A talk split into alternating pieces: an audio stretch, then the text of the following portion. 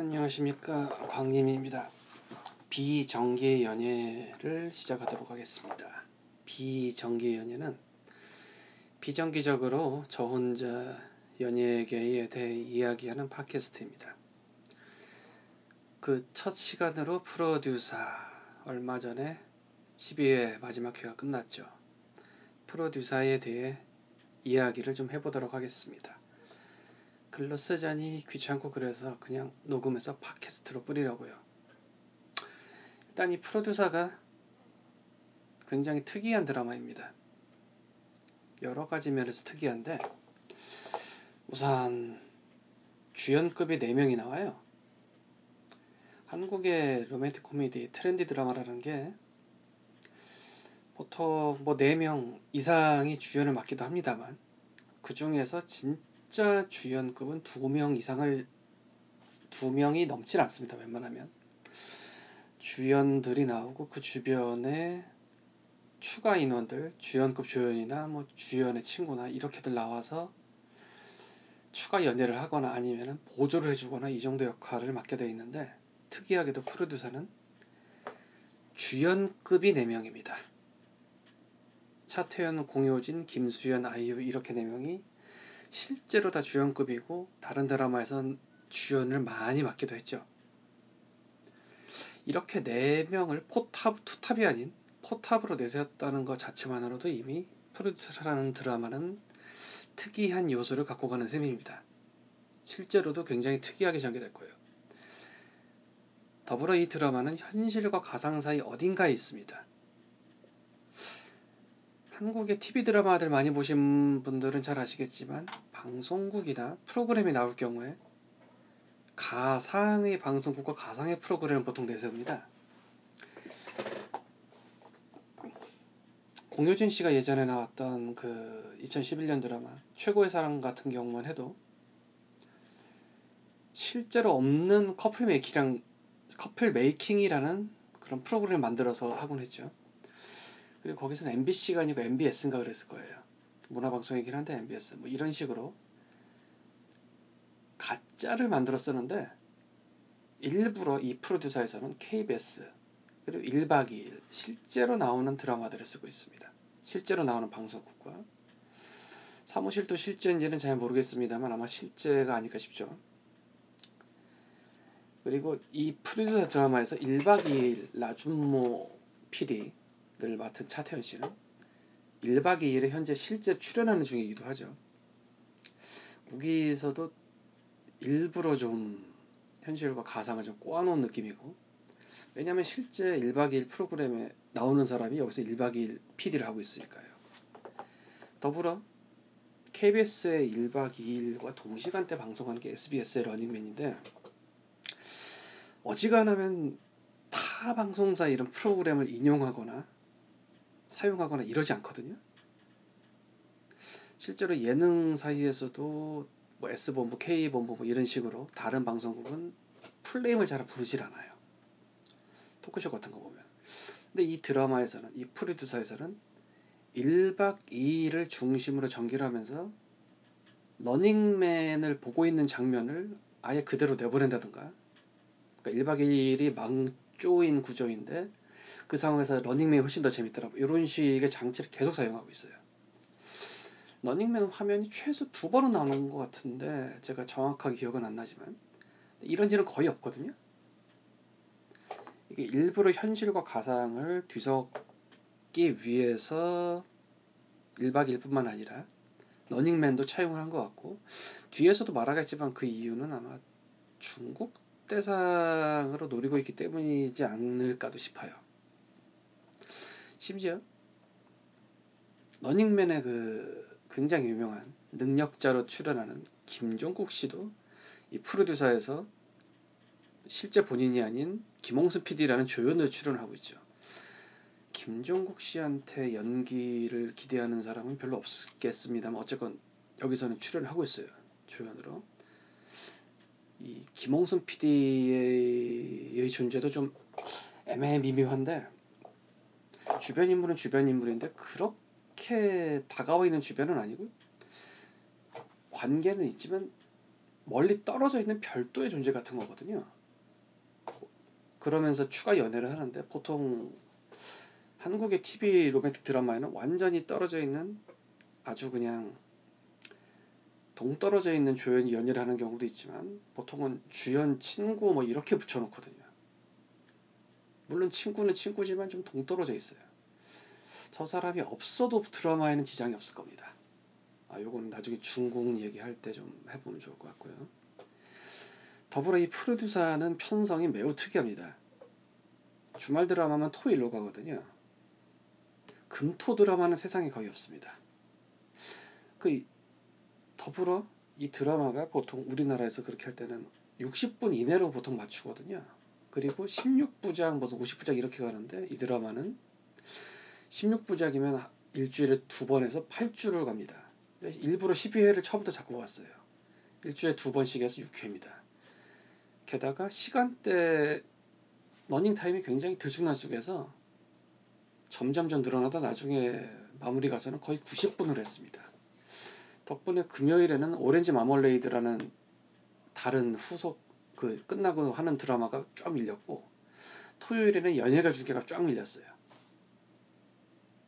제 아무리 대단한 프로그램이라도 이게 무슨 야구 중계 같은 예측하기 힘든 것도 아니고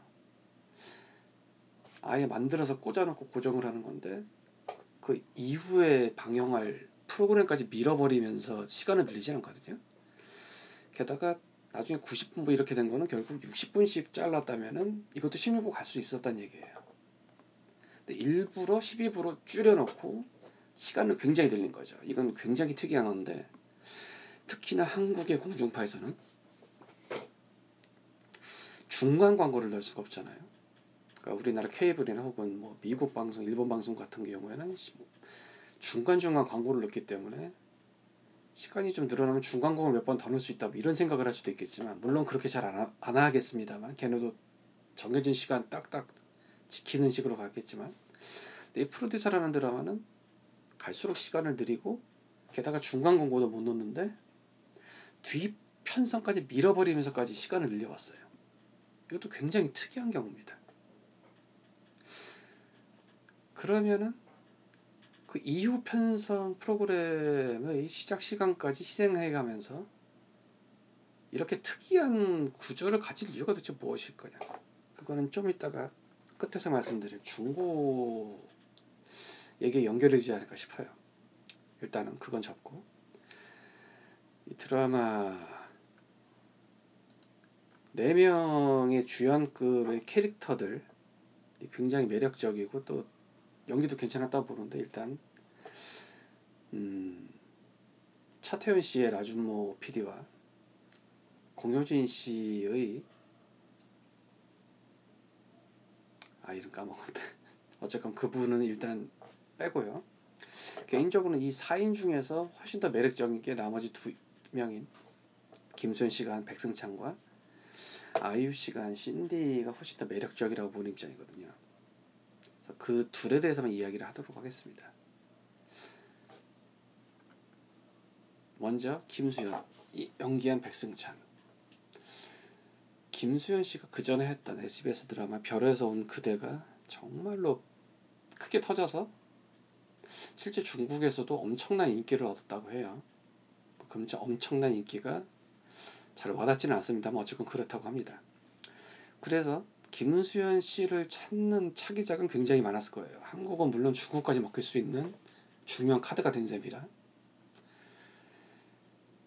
그런데 기억을 하시겠지만 별에서 온 그대에서 김수현 씨가 맡았던 도민준이라는 캐릭터가 몇백 살을 먹은 전지전능에 가까우면서 감정이 마모되어 있는 그런 캐릭터였어요.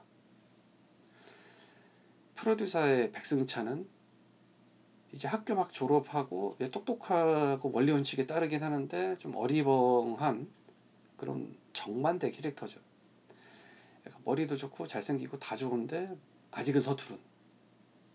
그러니까 전지전능했던 그러면서 감정이 마모됐던 그 도민중과는 완전히 반대 캐릭터라고 볼 수 있어요.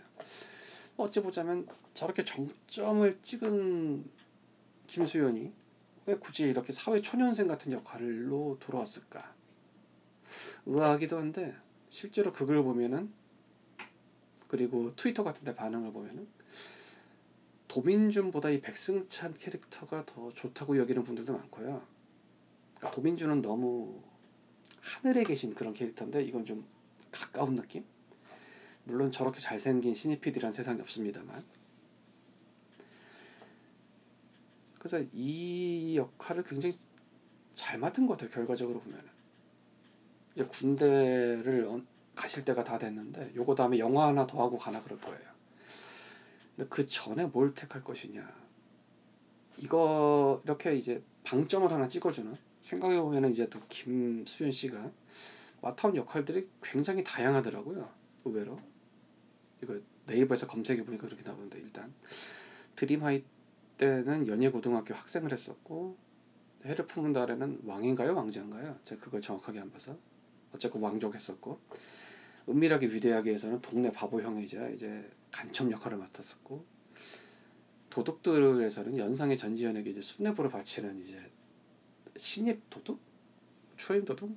그런 걸 맡았었고 별 그대에서는 이제 감정이 마모된 전지전능한 존재 같은 걸 맡았었고 은근히 여러 가지를 많이 해봤는데 군대 가기 전에 군대 가면 보통 2년 정도 쓰잖아요. 군대 가기 직전에 이런 거를 하나 실제로 김수현 씨가 나이가 그렇게 많지는 않기 때문에 20대 후반 정도 되죠. 28살. 어찌 보자면 자기 나이에 가장 가까운 역할일 수도 있어요. 남자가 군대 갔다 와서 신입사원 되면 26에서 8살인가 그럴 테니까. 그러니까 이런 걸로 한번 찍어주면 좋지 않을까 생각해서 택한 것 같고 실제로 이 원리 원칙에 따라 움직이는 것 같은 어리버린 캐릭터가 굉장히 매력적이었어요. 제가 보기에도 괜찮더라고요. 네. 그리고 이게 여자들한테는 더 잘 먹히는 캐릭터가 아니었을까 싶어요. 그리고 신디 아이유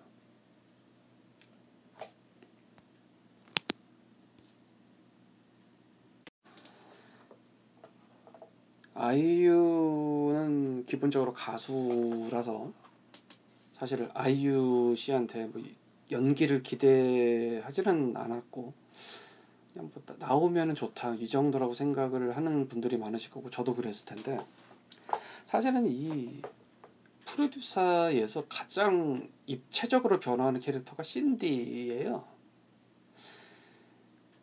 그리고 어찌 보자면 일, 아이유가 원래 갖고 있던 그런 이미지와 정반대로 가는 게 신디기도 하고요. 일반적으로 사람들이 생각하는 아이유란 막 밝고 맑고 언제나 친절하고 이런 느낌이 좀 있어요. 뭐 아이유 팬들이 팬카페에서 뭐 리플놀이 한다던가 아니면 사진 찍는 거 올린다던가 이런 거 보면은 굉장히 재밌게 놀고 뭐 어지간하면 친절하게 사진 다 찍어주고 뭐 이런데요. 그래서 이 프로듀서 드라마에서 신디는 정반대로 시작을 하거든요. 굉장히 까칠하고 어둡고 얼굴 굳히고 막 PD한테도 대들고 처음에 그랬죠. 타계진 아 이제 생각났다. 공효진 씨가 한 타계진 PD랑 초반에 그 옷 때문에 굉장히 싸우죠. 예, 그리고 이기죠 심지어. 그래서 어찌 보자면 초반에 신디는 아이유와 정반대였는데 백승찬 김소연이 연기한 백승찬을 만나면서 백승찬을 짝사랑하게 되면서 굉장히 많이 변하거든요. 물론 거기에는 백승찬을 만난 것도 있고 계약이 다 돼가면서 그러니까 변 대표랑 계약이 다 돼가면서 그것 때문에 받는 뭐 이런저런 외부의 압력이나 그런 것도 있고 하지만 그래서 시작은 아이유와 정반대로 시작해서 12화 엔딩 그러니까 마지막 엔딩 때 아 같이 가요에서는 일반적으로 생각하는 아이유 모습에 굉장히 가까워진 상태로 끝나기도 해요. 어떤 분들은 이제 게시판에서 아 엔딩에서 아이유가 됐다라고 얘기를 하기도 하더라고요. 저도 그 생각을 그 얘기를 듣고 보니까 맞는 것 같더라고요. 그래서 신디는 극이 전개되면서 가장 많이 변하는 캐릭터 같아요. 이 프로듀서에서. 그리고 보면 볼수록 신디한테 몰입이 돼요. 그러니까 애가 되게 까칠하고 막 건방지고 이러는데 알고 보니까 그게 이유가 있더라. 그리고 점점 변하더라. 조금씩 조금씩. 뭐 감사한 거 이런 거를 제대로 표현하지도 않고 하지만 그렇게 되고 어느 정도는 이제 받쳐주고 그러니까 타겟진이 실수로 신디를 밀어가지고 그러니까 다리 다친 다음에 굉장히 난리가 났잖아요. 그래서 엄청 욕먹고 이런 거를 신디가 나중에 알고 사진 하나 찍어서 올려주고 이제 그걸 뒤집어 버리죠. 뭐 그런 식으로. 그리고 라준모랑 타겟진에 사는 집으로 얘가 잠수를 타잖아요, 신디가. 처음에는 그 집에 가서 뭐 먹는 것도 막 이거저거 되게 까다로운 이름도 못 들어봤어요. 그런 거를 막 요구 그러는데 보니까 어느 정도는 결벽증 내지 강박증이 있을 정도라 그걸 다 청소하고 다 치우잖아요. 집을 막 고무장갑 끼고 화장실 치우고 이런 식으로 예전에는 볼 수 없었던 모습을 보여주면서 점점 정이 들게 만들더라고요. 그러니까 원래는 착한 애다, 원래는 괜찮은 애다가 너무나도 극적으로 조금씩 조금씩 나오면서 완전히 점진적은 아니더라도 점점 보는 사람으로 하여금 빠져들게 그렇게 전개하는 식이 되어서 개인적으로도 저건 아이유가 아니다 신디다라고 생각하면서 굉장히 재밌게 봤어요. 그러면서 아 백승찬 아이유 좀 신디 좀 받아주지 막 이 생각을 계속하면서 봤어요.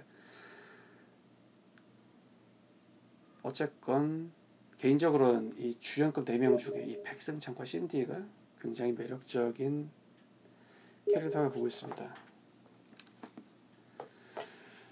아, 다음으로는 굉장히 특이한 점 중에 하나로 이것도 뽑을 수 있는데 이 로맨틱 코미디가 아니 그러니까 연애물이 아니고 관계물 같아요 어떻게 보면은. 그러니까 로맨틱 코미디 뭐 변호사가 나면 변호사가 연애를 하고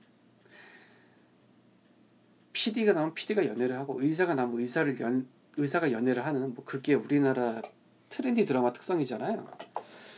굉장히 특이하게도 프로듀서도 물론 기본적으로 너브라인 깔고 로맨스를 전개하고 있습니다만 사실은 그런 로맨스보다는 인간 관계를 전개하는 그런 형태가 된 것 같아요 결과적으로. 왜 이런 생각을 하게 되냐면은 뭐 라준모랑 백스장 같은 경우엔 직장 상사이자 선배 내지 형이자 연적이기도 해요. 그러니까 직장 상사고 동네 앞에 사는 뭐 뻑하면 가서 자는 동네 형이고 게다가 이제 타겟진을 놓고 경합을 벌이는 연적이기도 해요. 이세 가지 요소가 되게 기묘하게 꼬여 있으면서 그렇다고 크게 대립하지도 않아요. 어느 정도는 호감을 깔고 가거든요, 서로. 애가 열심히 하는구나라고 라주모도 생각을 했을 거고, 백승찬도. 자기네 메인 PD니까 뭐, 아, 1박 2일이 막으니까 버리고 가야겠다 이 생각을 하는 게 아니고, 이걸 어떻게든 살리고 가고 싶다 이 생각을 하거든요. 그러니까 이게 되게 특이하고, 12화 마지막에 백승찬이 송혜 선생한테 이제 술 얻어먹고 꼬라가지고 집에 가다가 나준모의 입술을 뺐잖아요. 그래서 농담 삼아 프로듀서의 다른 주연 셋 모두와 키스한 캐릭터가 됐는데 이것도 어찌 보자면은 기본적으로 호감이 깔려 있는 관계니까 그게 된 게 아닌가 싶어요. 근데 이들이 연애를 하진 않거든요. 이게 뭐 그쪽 물도 아니고 그리고 실제로 라준모와 백승찬의 관계는 그렇 뭐 돕고 호감을 갖고 있고 이러면서 발전해 나는 관계라고 치더라도 타겟인과 신디가 굉장히 특이한데 초반에 뮤뱅에 신디가 출연할 때 그 속 비치는 옷 입고 온 걸로 타겟이나 신디랑 한바탕 붙잖아요. 굉장히 세게 붙습니다. 그래서 나중에 뭐 이런저런 일을 거쳐서 뭐 탁예진이 신디를 어떻게 구하려고 하다가 밀어서 더 다쳤다던가 아니면 신디가 잠수 탈라고 탁예진과 라준모 있는 집으로 왔다던가 탁예진이 라준모 아 탁예진이 신디 때문에 그 고초를 겪고 있는 걸 보고 신디가 이제 사진 찍어서 올려준다든가 뭐 이런 식으로 서로 간의 관계가 성립되면서 점점 발전해 가잖아요. 근데 생각을 해보면 초반에 굉장히 큰 대립을 하고 굉장히 치고받고 싸우는 거는 보통 로맨틱 코미디, 그러니까 한국식 드라마 로맨틱 코미디에서 남자 주인공이랑 여자 주인공이 그렇게 해서 한 3, 4회 후에 그 관계가 풀리면서 서로가 좋게 돼요. 그러니까 초반에 로맨틱 코미디에서 대립을 하는 건 남주와 여주라는 겁니다, 보통. 이렇게 여주, 여자 둘이 대립을 하질 않아요, 잘. 어지간하면. 사실은 그 여자 둘이 다 주연급이 나오는 경우도 없고, 그렇다고 이들이 무슨 연애를 하거나 그건 아니고, 그냥, 타겟지는 얘 보면은, 아, 싸가지가 없, 없다, 뭐 머리 검은 짐승 거두는 게 아니다 생각을 하지만, 그래도 좀 어딘가 짠해서 도와주고 그러잖아요. 그러다 결국은 12화 때 마지막에 신디가 2008년에 인터뷰한 그걸 찾아내가지고 그것도 엄청나게 많은 테이프 원본 가져다가 밤새 가며 찾아서 신디를 구해주고 거기까지 이제 점점 좀 올라가는데 이들 사이에는 뭐 연애나 뭐 이런 건 당연히 없어요. 연적이라면 연적인데, 그러니까 신디가 좋아하는 백승찬이 탁예진을 좋아하니까 어떻게 보면 신디의 연적이기도 한데 그에 대한 견제나 그것도 없어요. 그냥 인간 관계로서 나아간다고 볼 수 있잖아. 실제로는 뭐 저렇, 뭐 실제 세상에서는 저렇게 극적으로 나아가는 인간관계는 별로 없을 것 같긴 합니다만. 어찌 보자면 이 프로듀서는 노맨스를 찍는 척 하면서 이런 동성 캐릭터 간의 관계를 발전시키는 그런 관계물이 된 게 아닐까 싶다는 거죠. 방금 전에 말씀드린 12화에서 타겟진이 신디가 테이프를 찾는 그 과정은 백승찬이나 라준모나 신디나 다 1박 2일 촬영하러 갔던 때라 그 탁예진에게 무슨 추가 영향을 미치고 이런 게 없어요. 그냥 탁예진이 알아서 한 겁니다. 이미 탁예진은 호감도가 끝까지 올라가 있는 상태라는 거죠. 아 이렇게 또 정리를 해놓고 보니까 진짜 그런 거 같네. 그냥 던진 거긴 한데 어쨌건 저는 이 드라마의 중심축을 백승찬과 신디라고 보고 있고 그래서 그들 중심으로 드라마를 생각하니까 이런 생각이 들더라는 거죠. 이건 왜냐하면 백승찬과 신디는 결국 연예에 성공을 하는 게 아니고 이제 시작하는 단계 정도로 끝이 나거든요. 신디가 아이유로 돌아오면서 백승찬 PD 뒤를 졸졸 웃으면서 따라가는 그 전에 웃는 장면이 사실 별로 없거든요. 그렇게 그러니까 환하게 공개적으로 웃는 장면이 별로 없어요. 신데는 항상 어둡고 뭔가 막혀 있고 굳어 있고 그런 거라 집 정리하거나 그러면서 웃는 거는 가끔 있는 것 같다. 그 외에는 되게 굳어 있는데 여기서는 확실히 아이유가 되면서 끝나죠. 단 이 둘은 확실히 연애 꼴이라는 게 아니고 이제부터 뭔가 시작될 것 같다 정도로 끝나죠. 굉장히 좋은 엔딩이라 보긴 합니다. 처음에는 그냥 그러려니 했는데 나중에 보니까 괜찮은 것 같더라고요. 어쨌건 저는 프로듀서를 재밌게 봤는데 아까 앞에서도 말씀드렸다시피 이거는 굉장히 특이한 드라마란 말이죠. 주연급도 4인이나 나오고 현실과 가상 사이 어딘가에 있고 게다가 편성도 되게 희한하게 했어요. 특이하게. 시간도 점점 회가 뒤로 가면서 늘어나고 그럼 도대체 이렇게까지 무리를 하면서 한 이유가 뭐냐? 저는 이 이유를 중국의 KBS라는 브랜드를 홍보하기 위해서 만든 게 아닌가라는 생각이 들더라고요. 아, 그러니까 뭐 이런 거죠. 뭐 홈즈란 드라마가 재밌는데 이게 BBC다. 뭐 아는 분들은 알고요. 근데 다 알지는 못하겠죠. 사실 뭐 알 필요도 없고 우리가 또 홈즈를 드라마를 보는 게 BBC 채널에서 보는 게 아니잖아요.